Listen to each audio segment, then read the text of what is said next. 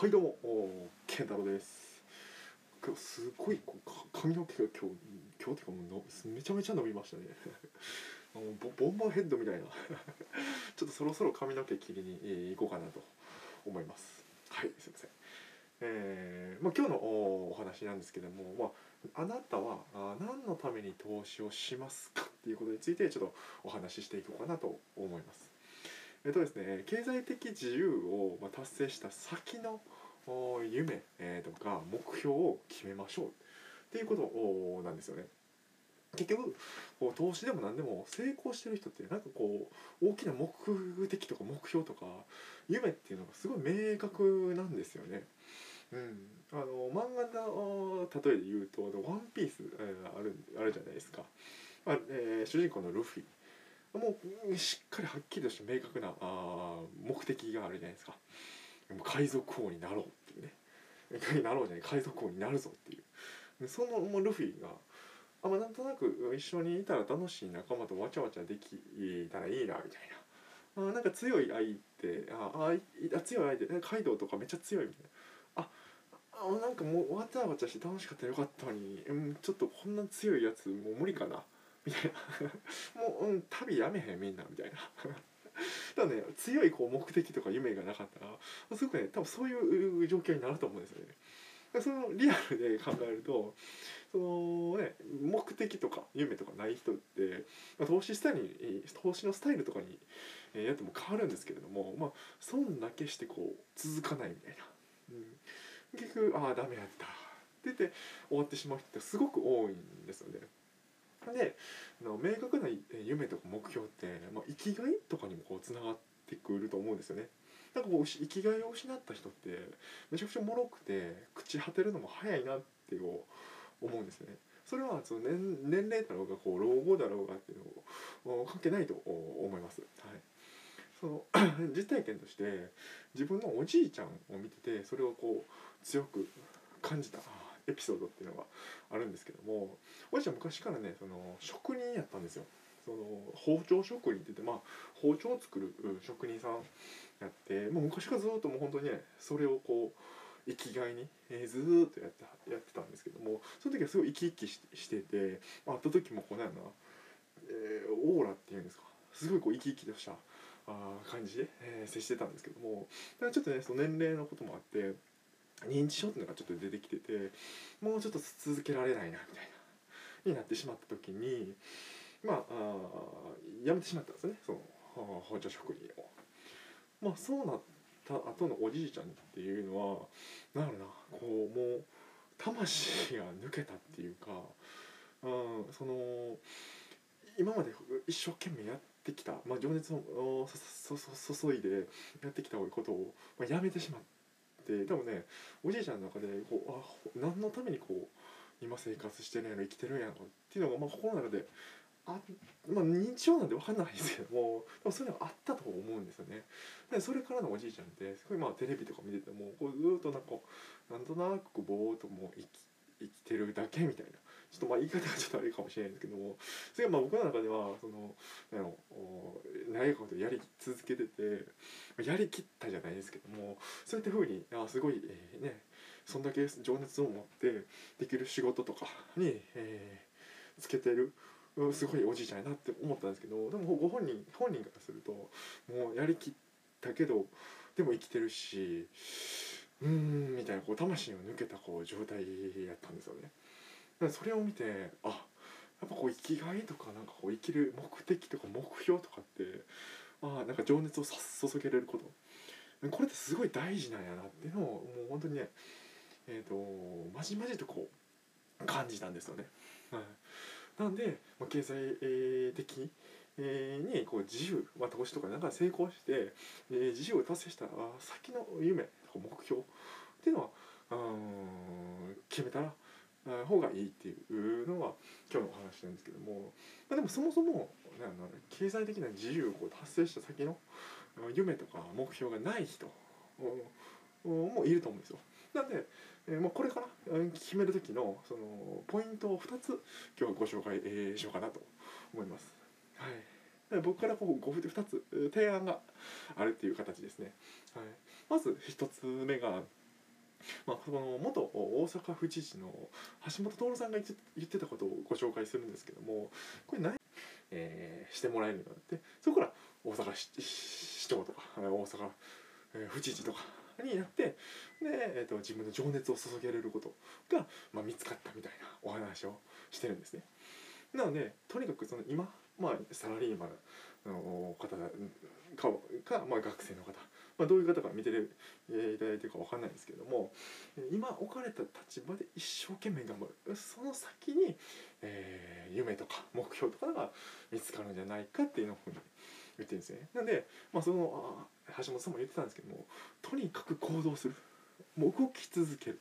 もうこれが大事だよと。その中で動き続けて一生懸命やってきた中で情熱を持ってやりたいことが見つかっていくよっていうね。はい。まあ、それでもこう見つからないと。いやいやいやいや。一生懸命やってるよ俺。みたいな。それでも見つからへんねやみたいな。っていうのがあると思うんですけどもその時は、まあ、親孝行じゃないですけども親にうん何かこう親のために働いて、えーまあ、産んでくれてありがとうじゃないですけどもそういうう感謝の気持ちを伝えるために、えー、頑張ってみてはどうですかと。まあ、他にも愛する、まあ、誰かね、えー、旦那さんとか、奥さんとかがおられたらその方のために頑張る、うん、これが一つこう目標とか目的に、えー、してもいいんじゃないかな。っていうふうにはそのまだ橋本さんも言ってますし、まあ、僕もすごく感じますね。はい、で、えー、2つ目2つ目は、えーまあ、この配信を通じてですね、まあ、見つけてもらえたらなってすごい思いますね。あお前それで見つかるのかって言われたら、あのー、それを見つけられるように僕もねそれこそ人生についてもそうですし投資についても一生懸命、えー、お伝えしていこうかなと、えー、思ってますので、まあ、僕も言うてねまだ普通のただのサラリーマン。でね、まあ、鮮魚トレーダーを目指すサラリーマンっていう形でまだまだね成功って言ったらほど遠いんですけどもただね僕があ今までやってきた投資のスタイルとかあ考え方とかそういったものをね、えー、お伝えしていって、まあ、僕のなうん体験とか失敗から何かこう学びやヒントとか気づきを得て、えー、見つけてくれたら嬉しいし、まあ、さらにね、それで投資とかトレードの楽しさも伝わる配信ができたらなってすごい、えー、思います。まあ、僕もねもともとなんやろなそういったなんか夢とか目標とか目的とかあったのかって言われたら、まあ、正直なかったんですよね。ただあいろいろ行動していくうちにこう定まってきて、まあ、あ今では結構ね、まあ、サラリーマンやりながらですけどももう、まあ、投資で成功した後のこととかも自分の中で結構定まってきてる、うん、中で、まあ、その一つとして、まあ、自分の体験とか自分が失敗した経験とかをえー、何も今から始める、うん、初心者の方とかに、うん、伝えてい、えー、って、まあ、最短距離でね、えーと、成功して、えー、もらえるように、えー、なんかこう自分でできないかなっていうので、まあ、配信とかもやってますので、ま、こういうのをねどんどんどんどんこうあの上げていきますので是非、参考にしてみてください。ま、これからもね、えー、人生をよりこう幸せで豊かに暮らしていける歩み方とか投資についての考え方あスキルこれをね見逃したくないという人はあフォロー登録を忘れずにお願いします。では今日もありがとうございました。また次の動画でお会いしましょう。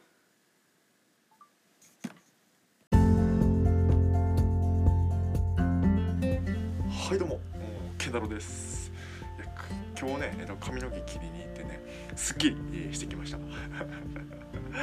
もうボサボサやったんでねあの昨日この前の配信も言ったんですけどもボサボサやったんですけど今日ねやっと髪の毛切ってもう心も体もすっきりして今日は配信していこうかなと、まあ、気合い入れて配信しようかなと思うんでよろしくお願いします。いやほんでねあのまだ配信も少ないのにお問い合わせっていうんですか、えー、いただきましていや本当にありがとうございます。それがねすごくこう励みになってねこれはもうね、えーと、たくさん、えー、いただけるとすごくねあの嬉しいなと思います。いや本当にあのいただいた方ありがとうございました。えー、じゃあ、えー、今日のテーマあいこうかなと思うんですけども今日のテーマは、えーと、知らないと後悔するこれからの働き方っていうことで、えー、今日はやっていこうかなと思います僕の例だと,、えーと、サラリーマンですね僕はまあ今サラリーマンなんですけども今サラリーマン時代に自分を高めてこう経験を積んでおくことがあすごく大切でその知識や経験を生かして次にえー、行くのがいいんじゃないかなって、えー、僕の中で、えー、思ってます。なん。かとりあえずやめてしまおうみたいな。あは、まあ、いろんな働き方があるんで、まあ、やりたいことを、えー、今すぐ、まあ、行動してやるのが一番いいんだっていう考え方もあると思うんですけども、まあ、僕は、まあ、とりあえずやめてしまおうみたいな考え方ではなく、まあ、それはちょっとなんなリスクがこう高すぎるなって思うんですね。まあ、例えばですけどももうパン屋さんを開こうと思った時に今やってることをいきなりやめて、え、パン屋さんを開業してやるのと今やってることをやりながら、え、パンの作り方を勉強したり、まあ、実際こうパンを作ってみたり、ま、試行錯誤してその中で失敗もあると思うんですけども、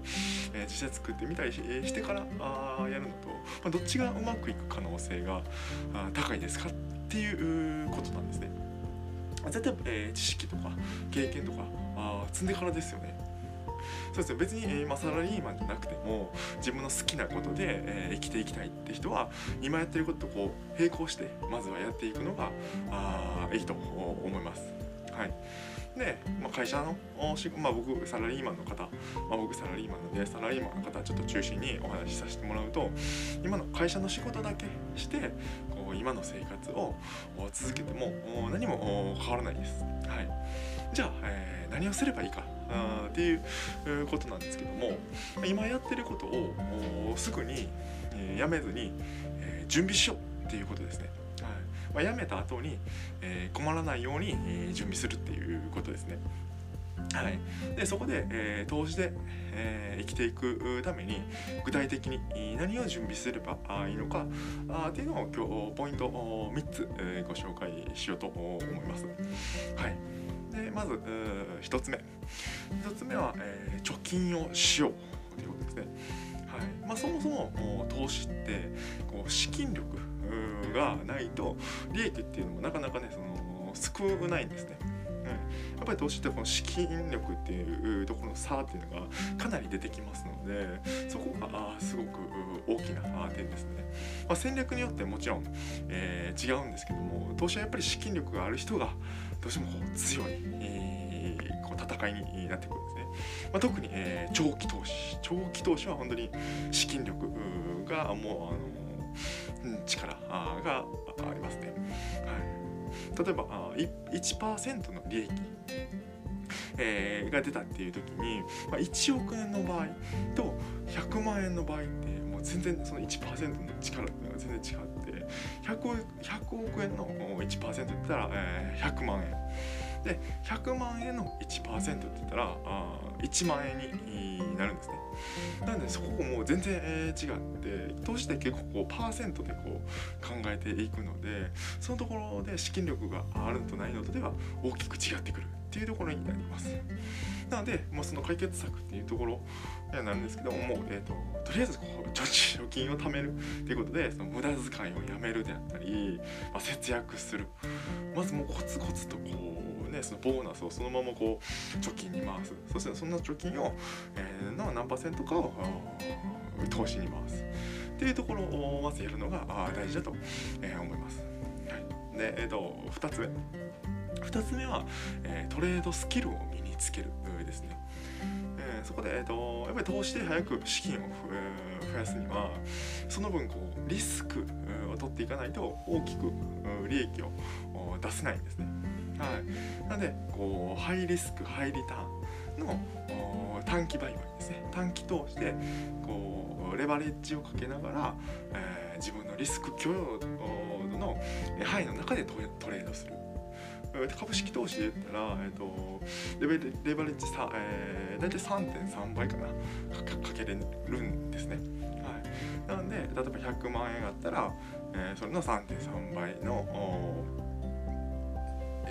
トレードっていうのができるんですけどもただあの気をつけていただかいただきたいのがそれをこうフルで使ってしまうとそれだけ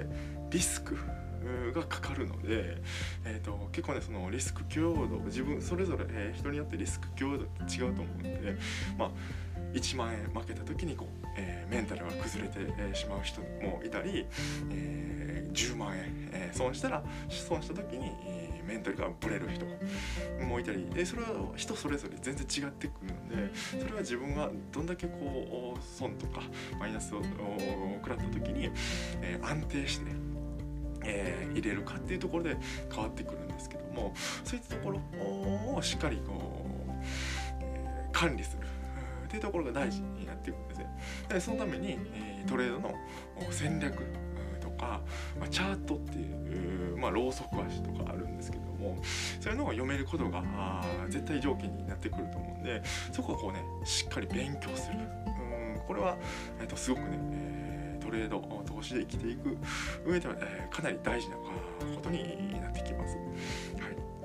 で、えーと、3つ目、えー、3つ目が、えー、情報発信をするっていうことですね。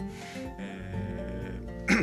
インプットだけじゃね、えーと、身につくスピードっていうのはねやっぱりどうしてもね遅いんですよね。